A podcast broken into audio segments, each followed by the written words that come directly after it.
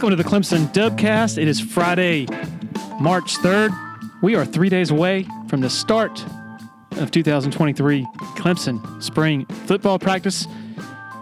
And as I speak, well, not exactly as I speak, but today, putting a lot of work in with Paul Strelow on a lot of great weekend content analysis, position by position breakdowns, what things look like at the interior offensive line, at defensive back, at running back, and then, of course, that wide receiver position that certainly is going to need to be a lot better moving forward. So, plenty of content coming your way this weekend at TigerIllustrated.com. My good friends Blake Smith and Brooke Archenhold have been part of the podcast since the beginning, way back in August of 2018. They have an accomplished team of personal injury attorneys at Parham, Smith and Archenhold, based in Greenville. They are Clemson people, and their skillful attorneys have decades of experience in complicated litigation matters, taking a special interest in medical malpractice, nursing home abuse, and neglect, car accident cases that have left the individuals involved in serious trouble. For a free consultation at Parham, Smith and Archenhold, call 864 990 4581 or online at parhamlaw.com. That's P A R H A M law.com. When you're ready for a complete renovation in your home or business, open the door to more with Harris Home and Harris Commercial. Their local experienced team will totally transform any room space from beautiful floor coverings to construction to finished details. Harris handles every step of your renovation process, whether it's a kitchen or living room or an industrial or educational setting, like some of the positively stunning work they've done at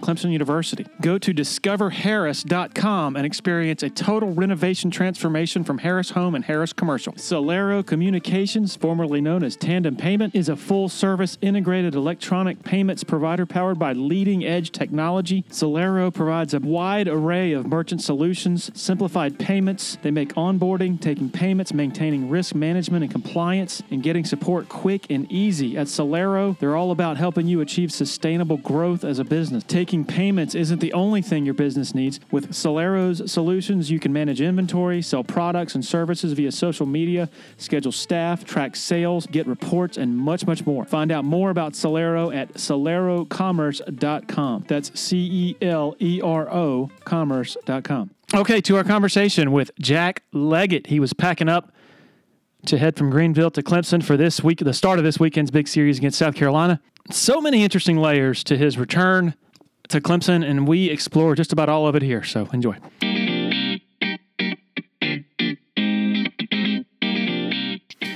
Yeah, I just wanted to to uh, uh, go over a lot has happened since we last uh, you and I had an in depth conversation last May, and so just uh, catching up with you. You doing okay? I'm doing good, Larry. Doing good. Yeah, need to need to need a W tonight. I feel a lot better. Yeah, yeah. Um, okay. Vitamin W. Vitamin W is always a good good uh, good potion for uh, for feeling better. That's for sure. First of all, what is this like? You you're back. Um, you're involved with the program, of course. Uh, Director of Program Development is your title, um, but still not running the show. I'm not saying that's a bad thing, but it has to be strange. It is. It is a little bit. You know, I'm just, I'm just uh, happy that uh, Graham, Neff, and and Erik have welcomed me back and made me feel uh, important, relevant, and that my experience and and uh, knowledge of the game and all those kinds of things is important. And and uh, I've got a great relationship with Erik, and always have for 20 plus years, and and uh, we've been great friends. And you know, honestly, I've I've tried to give him every single out, not to not to be around uh, because I want you know this is his team, this is his uh, you know program and and so forth. And but he wants me around and seems to be adamant about it. And uh, I feel like I'm able to lend something to the players and lend something to the coaches and and lend something with my experience and everything in, in some way. But um, you know, I'm I'm there really on a part time basis where I can I can get down there a few times a week, and he wants me there for every home game. So that's what uh, what I've been doing, and uh, also was down there three or four times a week during the fall. And um, but you know, in in this role, you know, you, you have certain limitations, NCAA limitations, and we've had meetings with compliance and so forth to know exactly what I can and cannot do. And so that's the tough part for me is is not being able to. Uh, hit fungos and throw BP and go out to shortstop and you know work with the infielders and all that kind of thing. So that that's tough. It's like uh, you know that that's not easy, but at the same time, I'm able to talk to the coaches and and observe practice and evaluate and those kinds of things and and help them in that way to help the players. And so, anyway, it's it's uh, it's been good. I really have enjoyed being around. I enjoy being around young people. I enjoy being around enthusiasm. Erik's got a really good way about him with his players and with his staff. He's got a really good staff, and and uh, just makes you feel young being around. And and uh, you know, I love baseball. I love the game. And I love coaching. I love teaching. I love uh, mentoring or giving a little tidbit here and there that helps the coaches or helps the players, and I can speak to the team and and uh, all and you know makes observation observations during games to to to help uh, you know afterwards and all those kinds of things and evaluating games and so forth. So there's a lot of a lot of things that I'm able to do. Um, but like you say, you know, I spent 40 years coaching, teaching the fundamentals, and and and being being involved in coaching third base and the whole deal. So it is a little bit different, but um, I'm just I'm just happy that they that they see value in, in me being around. You said you've given Erik every opportunity, every out uh, opportunity uh, in this situation. What do you mean by that? I just mean that you know I, I wanted to make sure that he feels comfortable uh, of me being around and me being at the games, and he's made it very uh, apparent that he wants me, you know, uh, near him, next to him in the dugout, and and talking with him and uh, and uh, being around. And so I just I wanted to make sure that this wasn't something that um, he felt obligated to do or felt um, you know pressured to do in any way. So that's that's what I meant by that. Is I just want to make sure this is this is something exactly uh, that fits into his plan for the program and and uh, and that I fit in there in, in that role. And so that's exactly what I meant by that. When we talked at length last May, I didn't go back and listen to that, so I'm just going off my recollections. This was, of course, uh, as the season was still in progress under what ended up being Monte Lee's final season. Um, but at, at that moment, you were very um, bitter about how things had been handled under Graham Neff's predecessor, uh, Dan Radakovich. And at that point, you know, you're just your position was like, you know, I, I I'm not going to be around for 50 more years. You know, when are, when are they going to do something? You know, to recognize uh, not just my accomplishments, but but the program's accomplishments under me.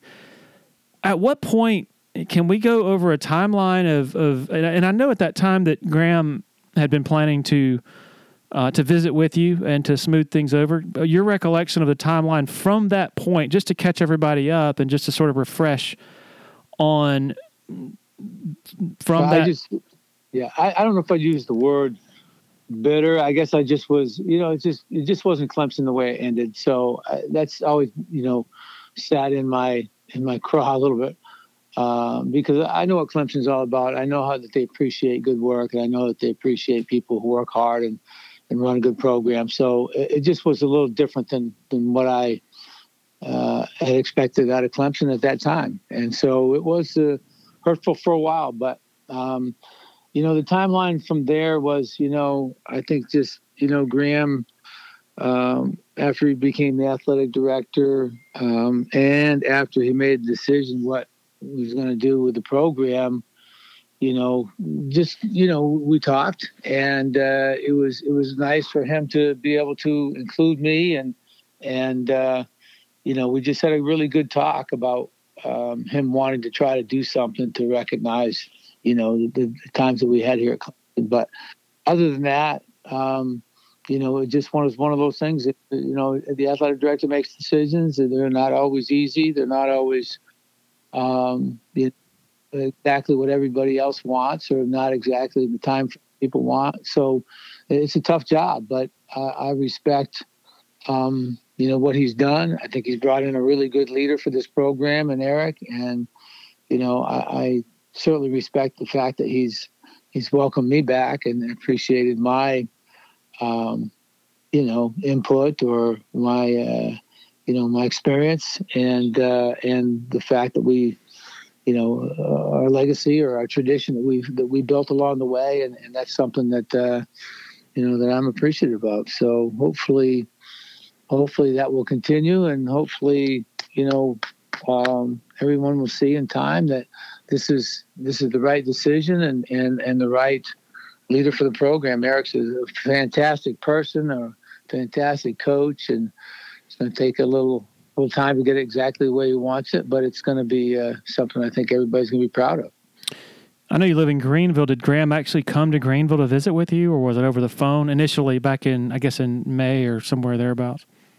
Uh, we talked. You know, we got together and and uh, you know asked to meet, and we we talked, and we had a great conversation. We talked for quite a while, and um, just trying to figure out maybe after he made a decision what the next steps were, and um, we talked about some people that, that might be able to do the job, and you know, in my estimation, um, you know, and, and, for whatever it was worth, I just gave him my opinion. And but he's the athletic director; he's going to make his own decisions. And I know he vetted everybody. He talked to several people. He talked to a lot more people than just me uh, in coming up with with Erik. And uh, had a great reputation throughout the country and throughout Division One baseball and other coaches and so forth. And so it it, uh, it was a decision based on um, his due diligence and, and his being able to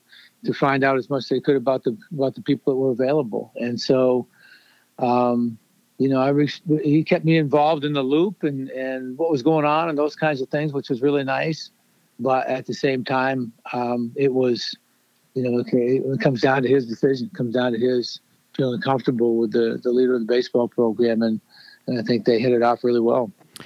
I remember years ago, long time ago, um, going into Jervey and popping my head into that assistant baseball assistant coach's office and talking to Sully and Lacroix and I wasn't around early enough where when um, Corbin and Sully and Erik were all in the same office, but it's hard to describe how small that office was and how much things have changed since then.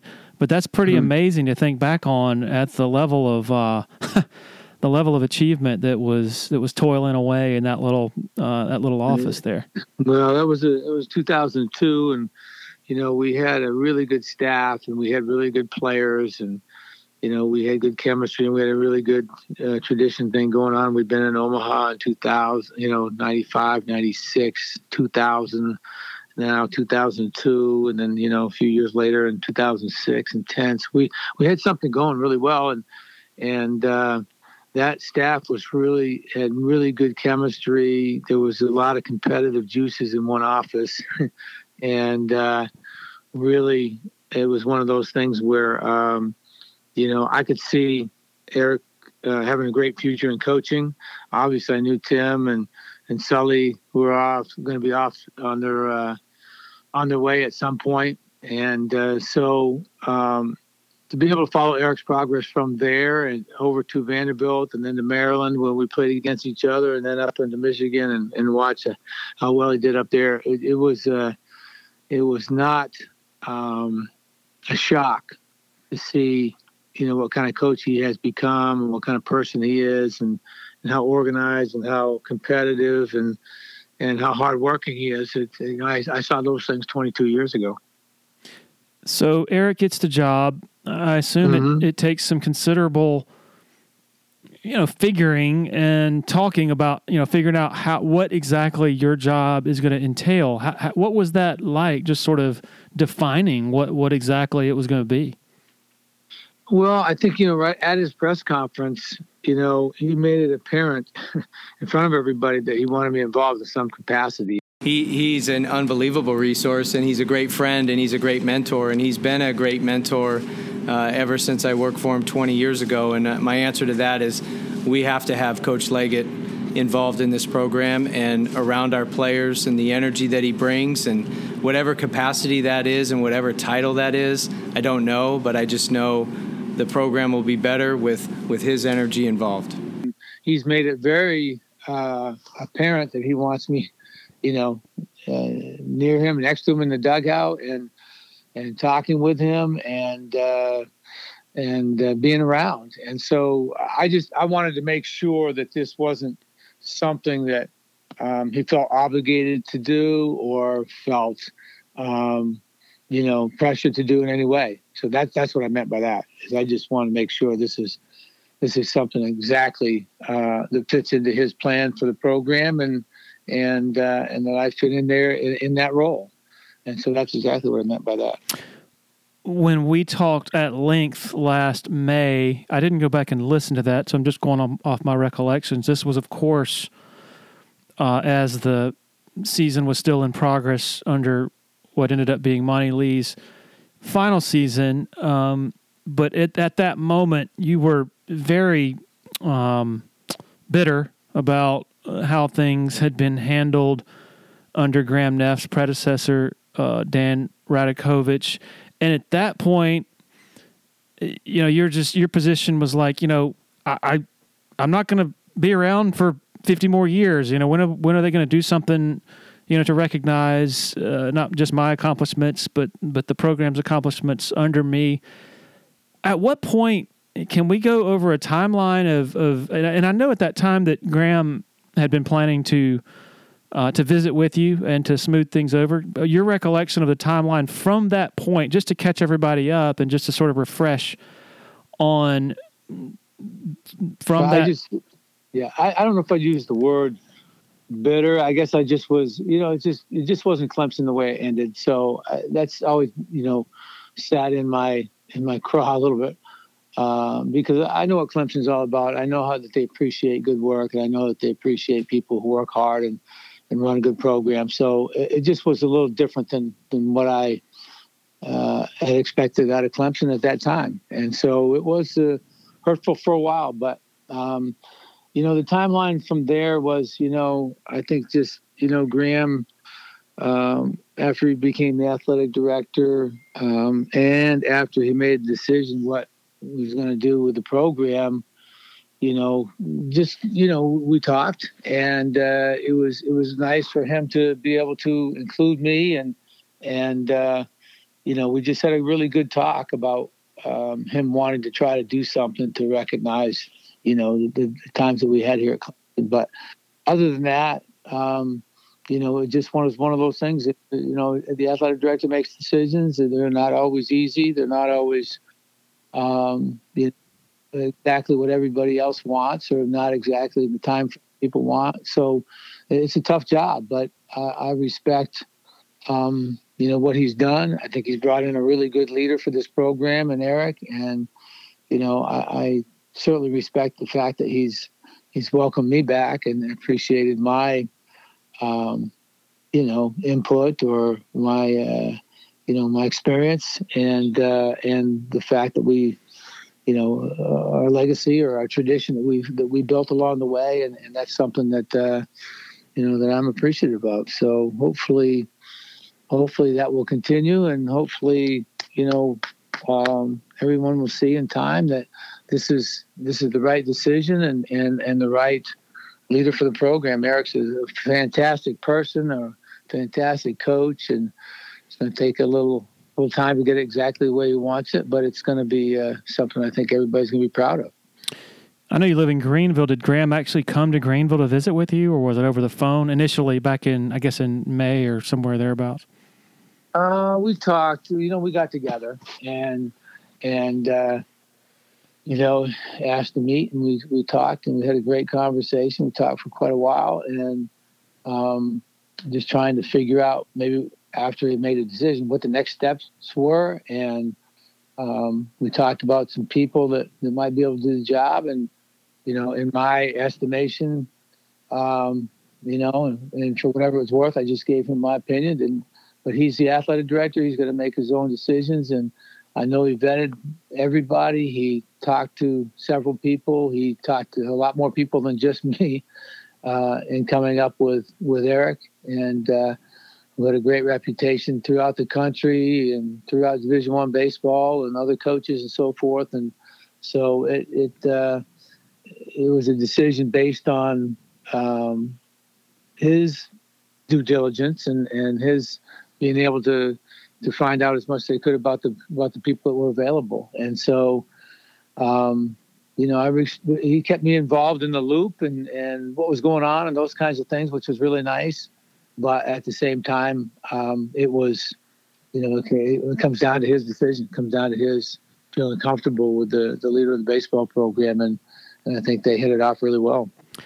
I remember years ago, long time ago, um, going into Jervey and popping my head into that assistant baseball assistant coach's office and talking to Sully and Lacroix and I wasn't around early enough where when um, Corbin and Sully and Erik were all in the same office, but it's hard to describe how small that office was and how much things have changed since then. Sure. Well, I think it was the recognition of how lucky I was to be surrounded by Coach Leggett, Coach Corbin, Coach O'Sullivan, and then that team of superstar players of, of that type of success to, you know, your first year coaching, it's like, oh, yeah, we'll just win 54 games and be number one in the country and go to Omaha. That's just how you do it. And, uh, you know, so for me, it was a lot of times drinking from the fire hose and being a sponge and taking it all in. But uh, I just, I just am, will forever be thankful and grateful for not only being on staff with those guys, but the fact that Coach Corbin, Coach O'Sullivan, and myself shared a single office uh, every single day. And you want to talk about accelerating the learning curve. That was it. So it's it's all of those things fortified by our team success and still maintaining contact and relationships with those guys. But that's pretty mm-hmm. amazing to think back on at the level of uh, the level of achievement that was that was toiling away in that little uh, that little office there.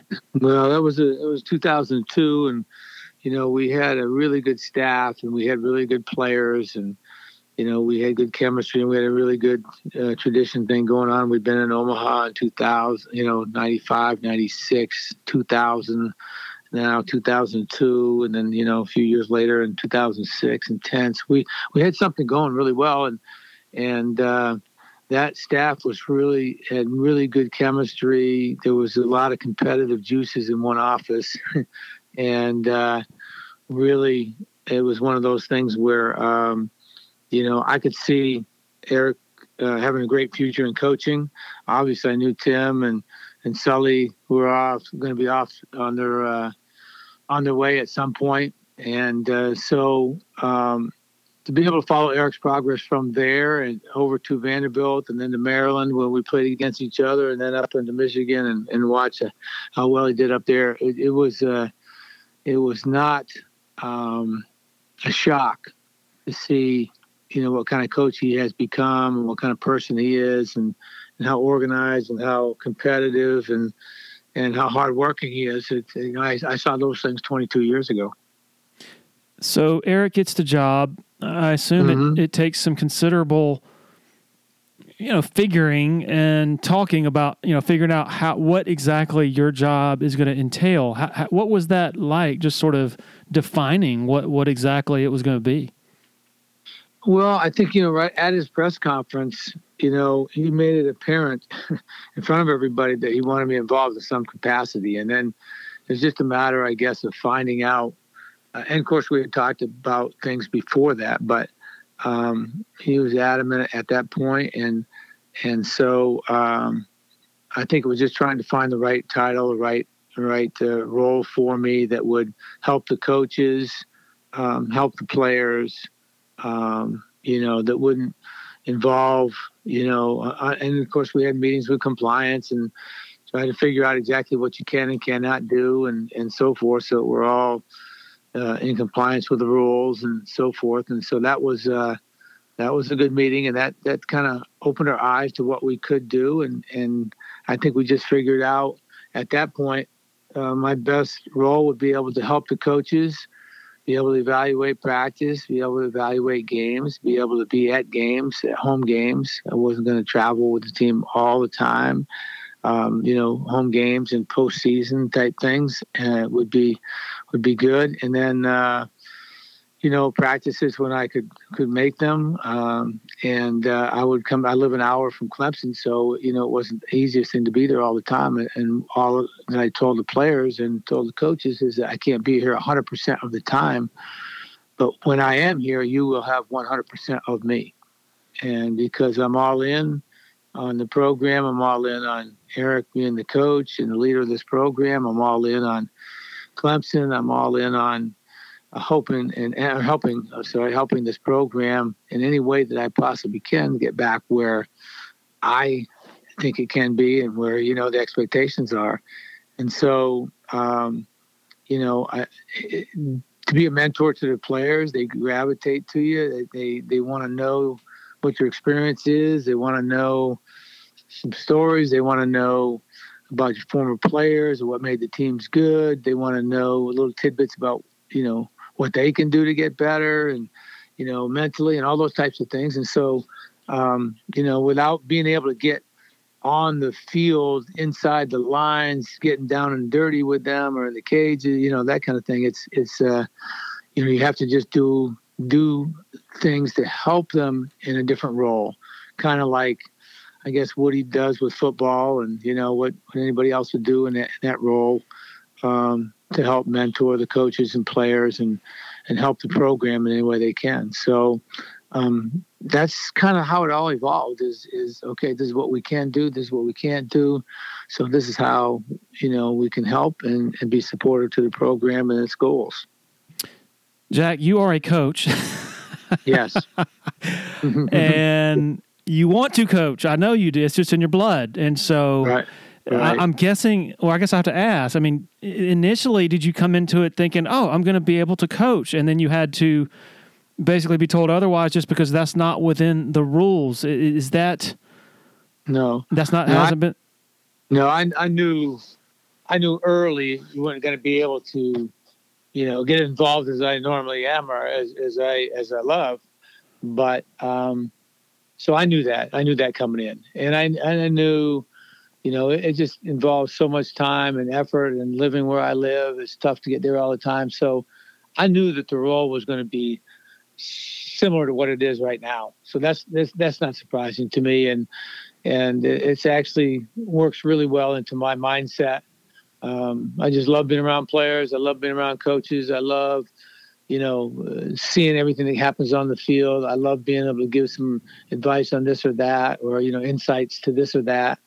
And uh, you know I, I, love you know uh, encouraging motivating um, you know those types of things. And so um, I, I don't think i'm not disappointed in exactly in what this role is. I'm not disappointed in it being different than what i thought. It's exactly you know pretty much what i thought was gonna uh, how it was gonna work out what specifically can't you do like you talk about, you have a desire to, you know, be between the lines. You can't be you can't be between the lines. What does that mean? You like actually well, cannot physically well, be out there. If, I'm not. No, I'm not sure that that's exactly what it. What I can't do is I can't, you know, coach, and I can't go out on the field and, you know, work with a player out on the field. I can't even hit a fungo or throw batting practice and that kind of thing.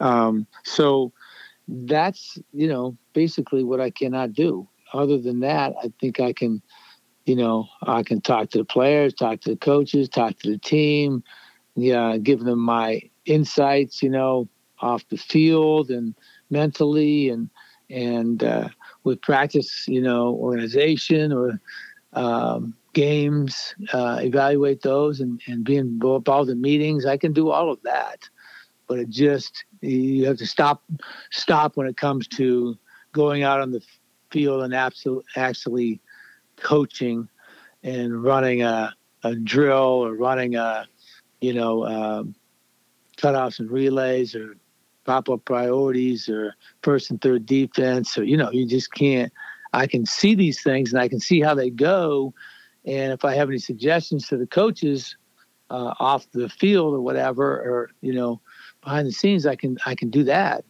but you just can't get involved out there it's really it's really a lousy rule because there's so many you know baseball has always been underfunded. It's been under scholarship. It's been under, you know, coach numbers. It's it's it's just the way it's been for you know as long as I've been coaching, and so unfortunately, um, you know that's just the way it is for now. Maybe someday they'll allow all the staff members or whatever to be able to coach and and get involved on the field, which which I think would be which I think would be a great idea if the NCAA could ever come up with that. But you know, for the time being, that's just not the way it is.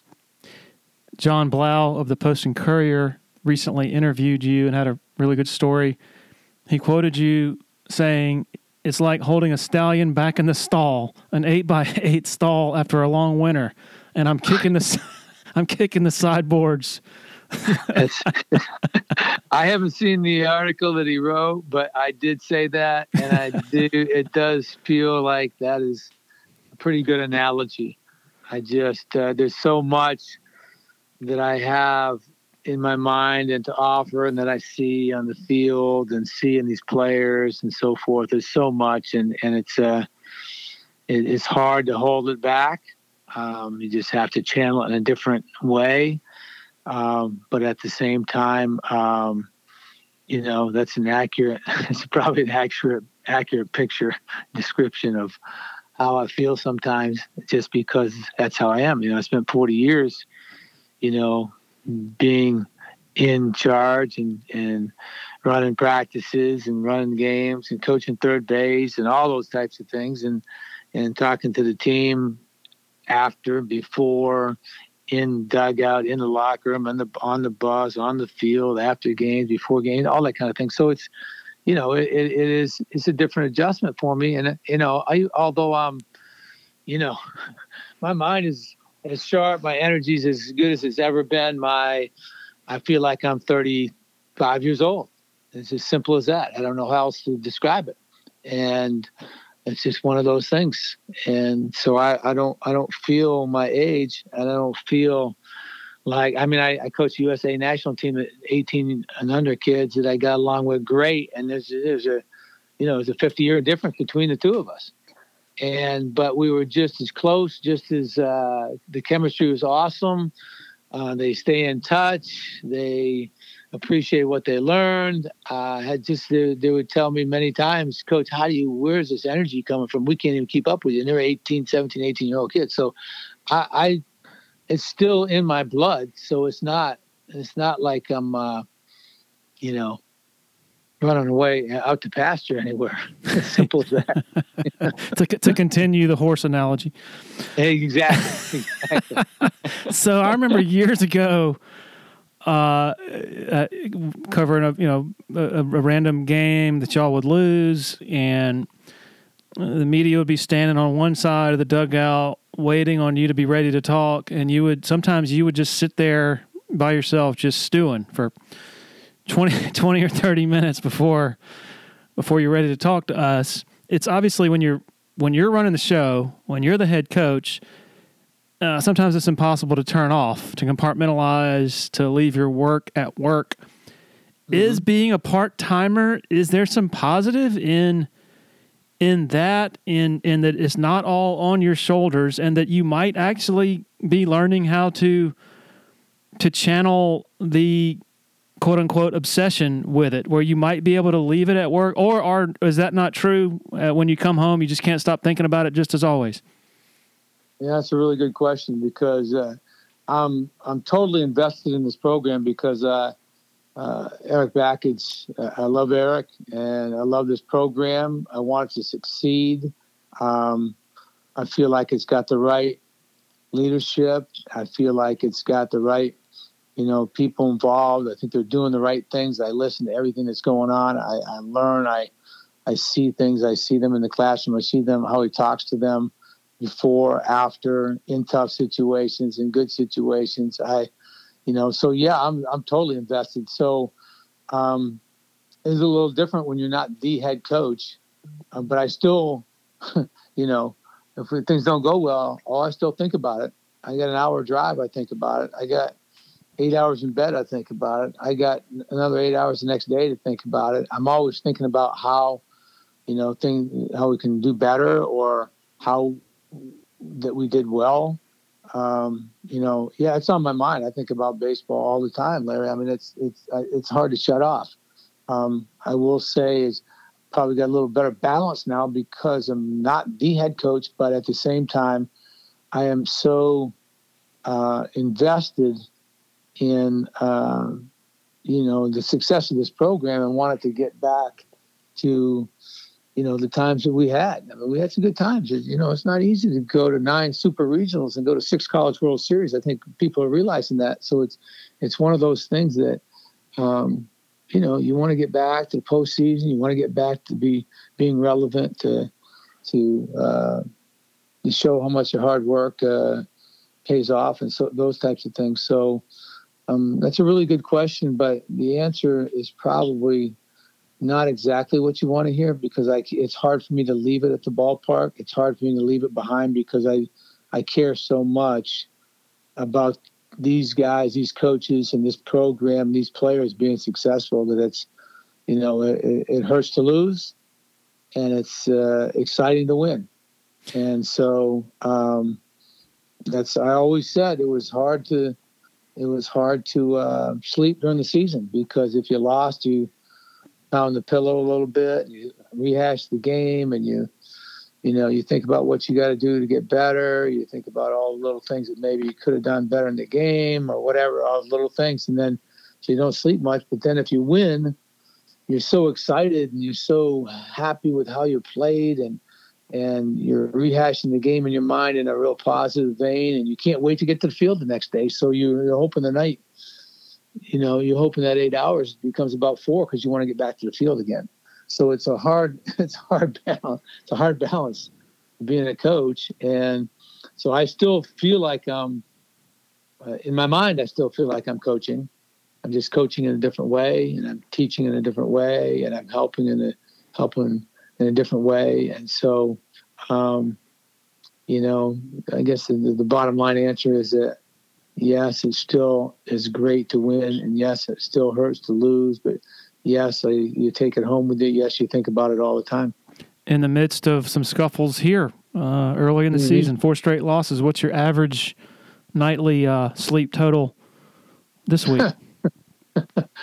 uh, not so good because I just I want to get back out on the field. I want to I want to see a W, and I want to see them get back uh, on track. I think uh, the team is certainly capable of becoming a really good team. Uh, just got to piece the puzzle together. And I always said it takes 15, 18, 20 games to get, you know, find everybody's role and find what everybody can do. And, you know, they played a little good competition. Uh, Central Florida was a good team, and and uh, USC Upstate just you know outplayed them. You know, but at the same time, uh, we had uh, opportunities, and so in every game we've had opportunities to win. So that's you know that's the encouraging part of it. And I, as a coach, know that uh, it's a long season and it's a marathon, and you know you can't panic. You got to keep an even keel and all those types of things. Yeah, I remember wants to win every game, but it just doesn't happen in baseball. And uh, so I know as a coach that things are going to get better and and uh, things are going to fit into place and you know it's going to take a little while to make it all work the way they want to work and they want it to work. But at the same time i see really positive things. I see really good things ahead. Um, but obviously you want to try to score you know every game want to score one more run than the other than the other guys have.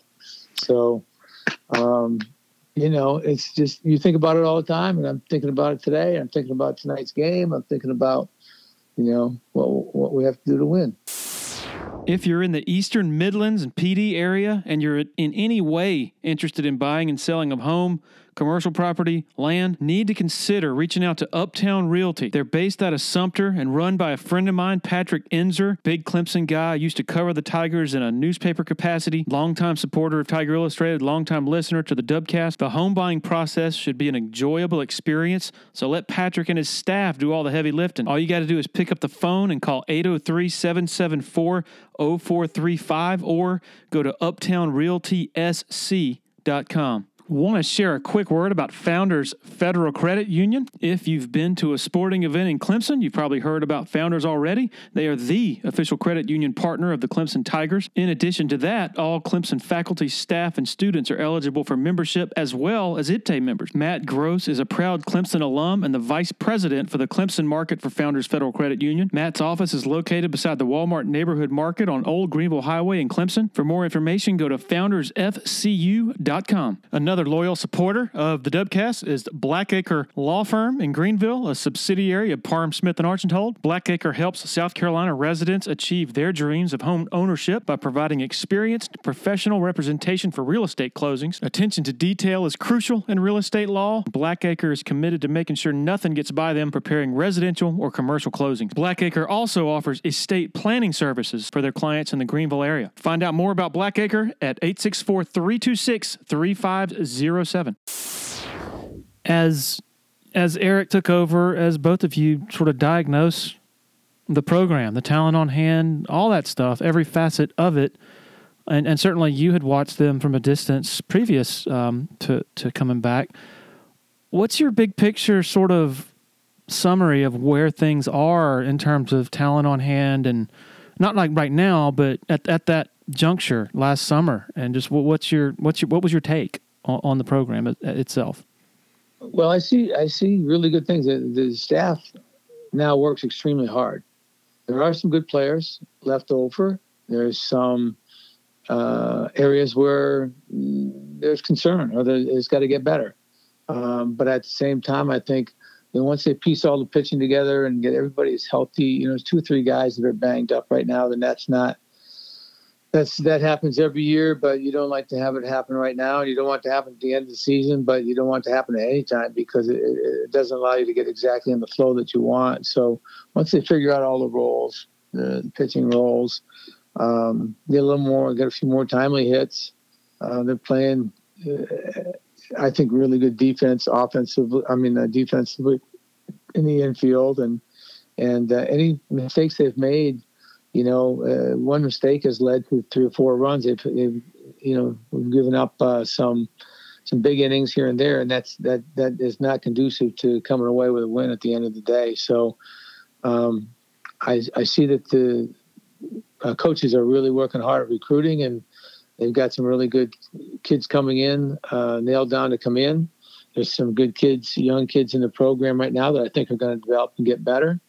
And so I see it as a positive way. I think that their, you know, their their approach at the plate, even though they haven't got the, a couple big hits that they need to get here and there, there's less there's less striking out. There's more putting balls in play. Um, it's just got to be, um, you know, I, I, think there's there's just a better approach in some ways there, and so hopefully uh, that transcends into more W's before it's all over. I, I'm sure it will. I feel good about it. I feel good about you know the leadership that's in the program. I I, I absolutely you know think they got the right people in place to to make this work. It's just it just takes some time. Sometimes there's always a little transition and to to things and and uh, I think there's you know there's certain um, I don't know how to say this, but I guess there's certain places on the field that just got to keep getting better and. Uh, and I think they see that, and I think they see that in the future. You got some good older, older, older players that are good players that are playing right now, and so you got to be able to replace those in the future, and and uh, have every confidence they will. This might only interest me, but in describing your this this team, you're alternating between they and we. I, I I want to say we. Make it always we. But it's kind of like maybe that's kind of indicative of just the, it's kind of weird. I mean, just, you're not, you know, is this yeah. you're still getting used to it. It sounds like. Yeah, it, it is a little bit of a difference, but it's you know, uh, it's always a we. Uh, you know, when you're involved, so don't don't use the the they thing. Hey, just use the. Are you still there? I'm still here. Yeah. Yeah, yeah. I'm bringing off the hook here. Um, I guess you know when I say they, uh, I'm talking about the, the, players on the field at times. You know, they, they've just got. When I say, you know, they got to do a little better job of, uh, you know, situational hitting. That's that's that's what they have to do. Um, but it's always a we because if you do good things, we either win or we either lose. Simple, simple as that. So I guess it's, you know can go back and forth.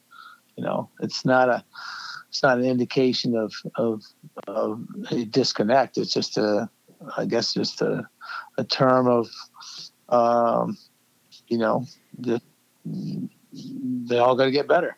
We all got to get better. I guess I guess you can use both.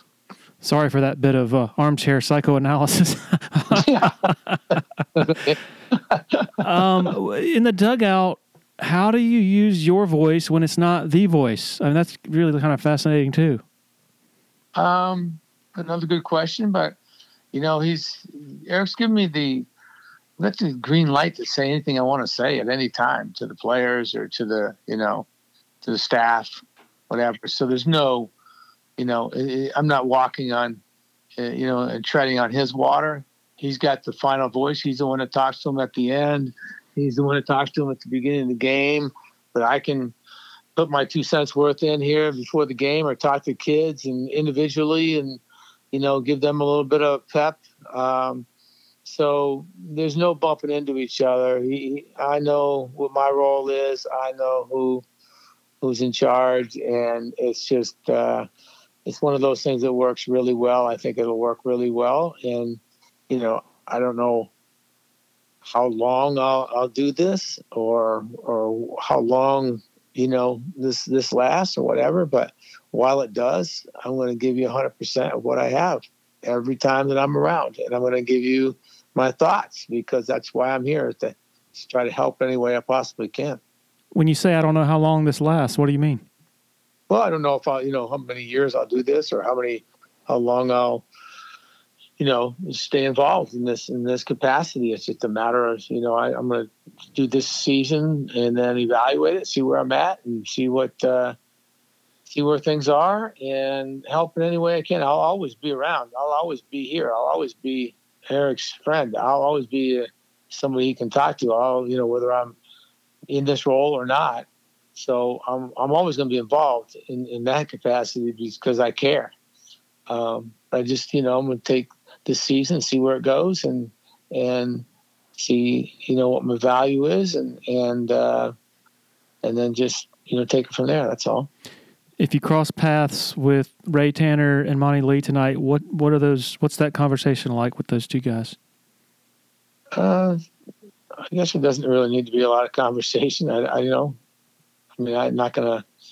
There's no not running away from it. There's no, you know, I don't have anything against Monte, you know, uh, against Monte Lee or Ray Tanner or whatever. It's just it is it is what it is, you know. And so I'm I wouldn't, uh, you know, if I'm not going to go out to lunch, but at the same time, you know, they're you know good people and you know they're they got a job to do and and we got a job to do i gotta i hate to dredge this up but, but i kind of have to based on our last conversation. I don't know if you came out and said it last may but it didn't take a master of deductive reasoning to conclude that that you thought dan radakovich um, consulted with ray when he was trying to figure out what to do with you, and I can understand how that uh, would would bring a lot of heartburn uh, in, in, in in you. Mm-hmm. Um, can you reflect on that some, um, just a, a, little bit, perhaps, just because that was one of the yeah. the big takeaways from that conversation was, wow, did that really happen? Uh, and if it yeah. did, man. Oh, it, it happened. I was told by him that it happened. So I by Ray. No, by Dan. But, yeah, yeah. So that was a it was made apparent. So I, you know, that's just that's probably as far as I want to take that because it just, uh, you know, it's kind of an uneasy, uneasy thing, but you know, that's just that's the truth. Did you and Ray have any kind of relationship before that?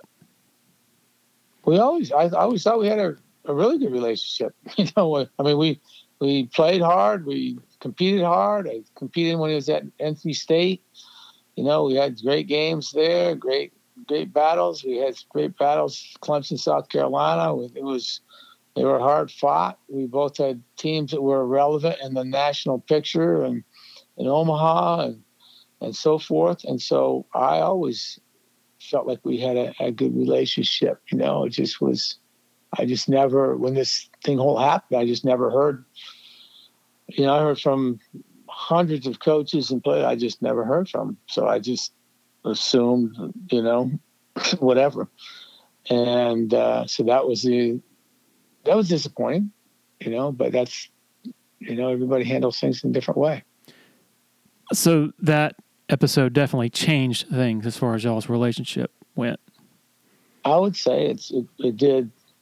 Uh, I guess on my part, just because you know I would I, I had good relationships with all the, all the coaches that I coached against, and we had mutual respect. And and uh, you know, when something like this happens, I've you know, I'm the first person to reach out to people that have, you know, that, that have lost their jobs or things haven't gone right, or they have, you know, team wasn't playing well or something. That I, that's just something that I always did. So, I guess it's just the way I see, um, you know, see things, but not everybody sees things the same way. Some of the my more memorable sort of recollections of relationships sort of developed uh, between rivals who are trying to beat each other's brains in on the field, but then they uh, they get together away from the field. Uh, Danny Ford and Joe Morrison back in the '80s, they would when Danny would would go down for an IPTAY meeting in Columbia, he would stop by Joe's office and they'd sit there and drink beer and just just talk. Um, Dabo mm-hmm. Swinney and, and Spurrier, like Spurrier would do everything to get under Dabo's skin, but then Spurrier would call him and say, he'd say, "Yeah, y'all were the better team. I don't know how we won that game. We just y'all just turned the ball over too much." Spurrier even invited Dabo and Kathleen to his Hall of Fame, College Hall of Fame induction dinner in mm-hmm. New York. Um, Dabo and Spurrier, I'm, I'm sorry, uh, Shane Beamer, very immense respect for the other that's probably going to endure beyond their competition. So I guess there will probably never be anything like that between between you and Ray. I don't know. I, I don't have respect for Ray, and I, you know, respect for the program and, and all those types of things. I don't, I don't, I don't feel that way. But it's probably not. Um, you know, I mean, his wife was Karen was always very nice and always came over and spoke to me and everything. So I, I guess I just thought maybe uh, there would be some kind of, uh, you know, uh, I don't know. Just I just thought maybe there'd be some kind of um, acknowledgement that we had a lot of a lot of good battles along the way, and that there was some mutual respect. Haven't spoken to him since. Have not. Wow. Erik says that this program has everything it needs to to flourish.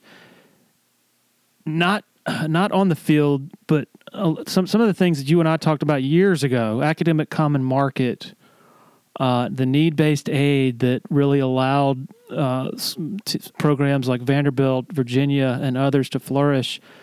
Do you have a sense of where Clemson is in that respect, and whether that is whether those are still pretty big disadvantages that that maybe the commoner, the, the layman, doesn't really notice? Um, I think you have to get you know get more uh, information from Erik. Uh, you know, I'm not as close to that as as as maybe I was when I was coaching, but you know, there's always you know with the NIL now, there's always a, a need, and there's everybody's got something cooking. There's always a academic common market or a neighboring states thing or you know there's all everybody's got something going in baseball because baseball's always been underfunded. It's always been lack of scholarships. It's always been rules have been made up to, to really not to make it flourish you know number of kids on scholarship number of kids on your roster all those types of things. So um, you know there's there's a lot of things now the transfer portal and and all those types of things that make it make it a difficult job. It's not easy. And so um, I think there's, you know, anything that goes to help, you know, academic common market or goes to help with scholarships is, is absolutely essential because you know, baseball's basically very much underfunded with 11.7 scholarships, and you got 35 guys in the roster, or 40 now, I guess you can have. So it's it's uh, always been an underfed, you know, underfed sport. As simple as that, and it just seems to it seems to uh, you know make it difficult and and and uh, you know I, I, just there's a lot of other schools that have advantages that have things that that uh, allow them to um, you know maybe have an advantage in recruiting at different times but you know clemson's got great facilities they got a great academic school got a great location they got a great campus they got great tradition um, you know and uh, they got coaches who know what they're doing and they've got you know heritage uh, and exposure that that uh, kids kids want to be a part of. So I, I, see a lot of really good things that are that are in place to recruit here. I'll never forget leading into Monte's first season. They were practicing, and I was out there. You were out there watching, and you're looking up at the at the baseball operations facility that you had helped fundraise for that you even contributed $25,000 to, correct? Right. Mm-hmm. Uh, and that you had were not able to step foot in there. Kind of similar to Tommy Bowden and the the West End Zone uh, facility that, that went up after he uh, after he was fired. What when was the first time you walked in there more recently, and what was that like? Just taking your first steps inside the facility that you helped conceive and fund. I think you know when I went to the uh, press conference, Erik's press conference. I, I'm not sure if that wasn't the first time I'd been in there, and so um, it was eerie. It was eerie to walk down the third baseline. Uh, you know, when I came in for the press conference, it's really the first time I felt welcomed back in you know the the seven years. I mean, it just it's just the first time I've I felt good walking down that line and uh, and going to the press conference. And I, so um, it's just nice to be. The fans have always been great to me. Every time they you know see you, or just glad to be back. They tell you good things and make you feel well, make you feel good. And so that's always been good. I just you know. Um, it's just nice to be welcomed back by the coaches and by the be able to talk to the players and the team and and have them understand who you are and I think that was, you know, kind of missing for for several years here, and so I, I just never felt all that welcome, all that good about coming back. And you know, when the leadership changed, uh, you know, with the athletic director, things, you know, things changed, and uh, so I'm appreciative of that. So you were coming back some early, I guess, in Monte's first year, coming to games, coming to some practices. Um, uh, went to practice. I went to game, a few games, and they were games because I had a lot of players on the team that I was connected with that had, had been hold, uh, held over, and uh, some of the coaches in the other dugout had coached with me.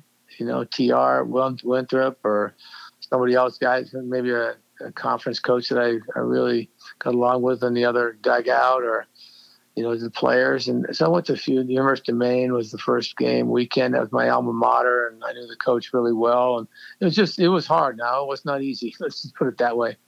Um, but I did it. I did a few like that, and uh, and then since that time, I haven't been back. Geez, I probably haven't been back there in five years to watch a game.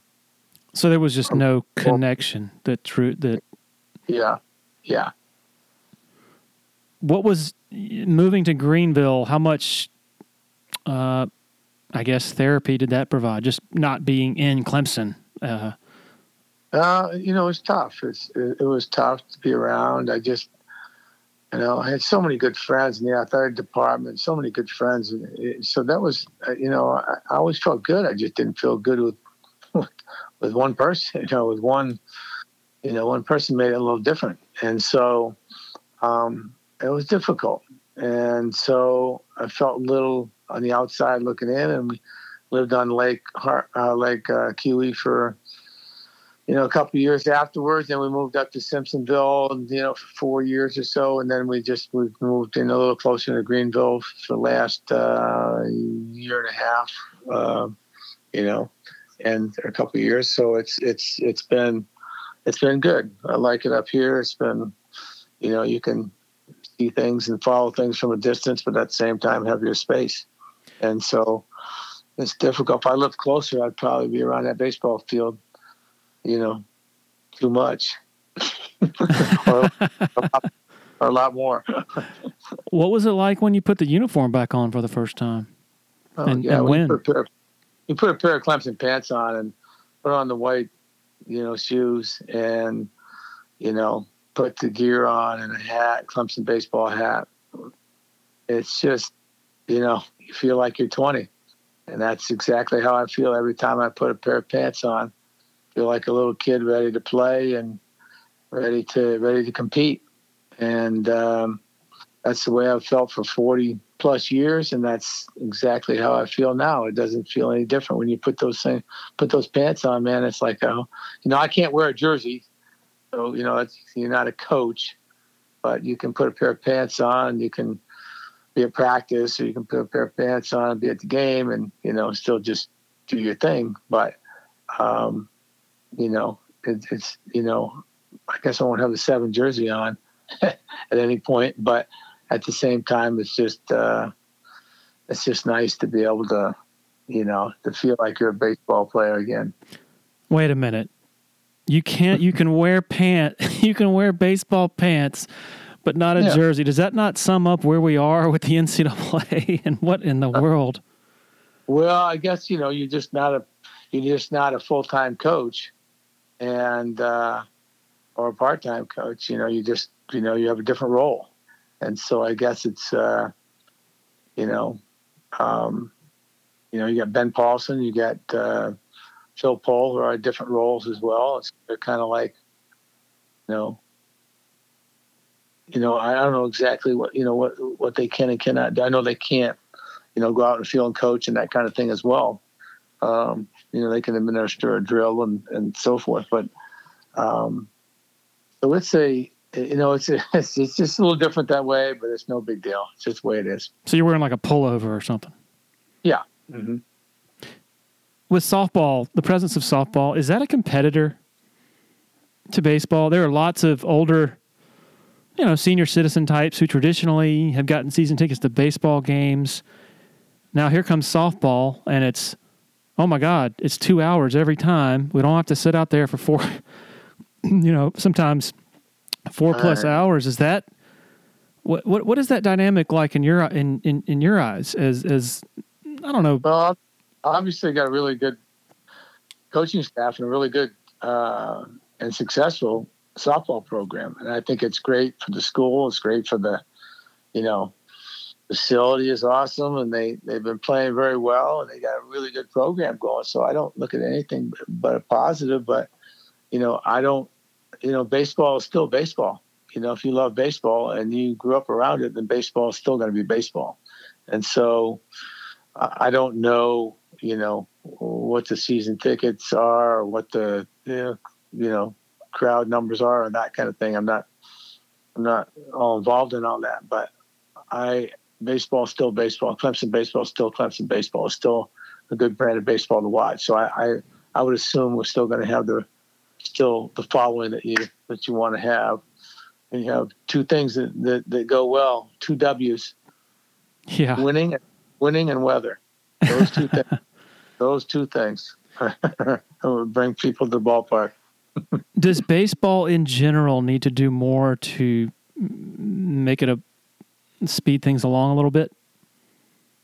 Well, they're doing some. There's this 10 second rule between pitches and you know getting on the mound and 10 seconds getting that in the batter's box and all that kind of thing. They're trying to do everything they can to speed it up, and so I think you know I think it's heading the right direction. I, you know that everybody will get used to this rule, these rules, and and uh, I'm all for speed game up and you know make it go a little bit faster than it has sometimes. So I, it's it's I think it's all all be positive once everybody gets used to it. And it sounds like you, you're you're you've developed a reputation for predicting big innings so far uh, in the dugout. how'd you hear? How'd you hear that? What? That was in the article in the Post and Courier article. article. I, you know, I it just happens to be, you know, you have this feel sometimes, and you just want to spread a positive vibe and you make the kids believe, and and so it's happened a few times, you know, to, to a few times. So maybe I need to do it more often. so you predicted a couple of the big innings against uh, Binghamton and Charlotte, I guess. Right. It just happened to just happened to say the right thing at the right time. But it, it, you know, in the end, the players players are the ones who got to do it. But I think it just sometimes it gives them, oh, okay, yeah, he believes we can do this, we can do it, and you know, and and Erik's really good about that too. He makes them believe they can do anything. So it's it's it's it comes from it comes from him as well. Is there going to be something on the schedule? Is there something already where they're going to showcase uh, honor honor your tenure and, and have a celebration of that, or is that still in the works, or, uh, during a game? I guess I should say. You know, that's something you have to ask Graham Neff about. Graham about. I I I had been told something was going to happen this spring. I just I just you know I haven't been told since that time, but you know that that's something you'd have to ask him about. Well, Jack, I don't know if there's anything else on your mind, but you've been very generous with your time. Um, always, Larry. No problem. It's always good talking to you. I look forward to seeing you sometime. Yeah, I hope you, know? you get the W, the weather W tonight. First of all, hope you all are able to get it in. So, well, even if it's not a good weather W, we need the other W. We're gonna figure out. We're gonna figure out how to make it work, even if the conditions are a little rough. But I think they'll end up playing it's all over tonight. You know, they get tarp on the field and you know, as long as it clears up. Uh, so we'll see. I, I, guess that again, I'm not involved in that, whether that happens or not. So that's, you know, the, the, baseball office. I'm sure they're talking about that. I'm headed down there pretty soon, so I'll find out more about it. Okay, the always interesting Jack Leggett about a decidedly interesting situation here with him coming back to his old program be interested to see how long this lasts after hearing hearing what he had to say in this interview. Appreciate him giving us so much of his time during a busy time. Uh, thanks to uh, our sponsors, of course, and most of all, thanks to every one of you for hitting that play button. Everybody have a great weekend. Cheers.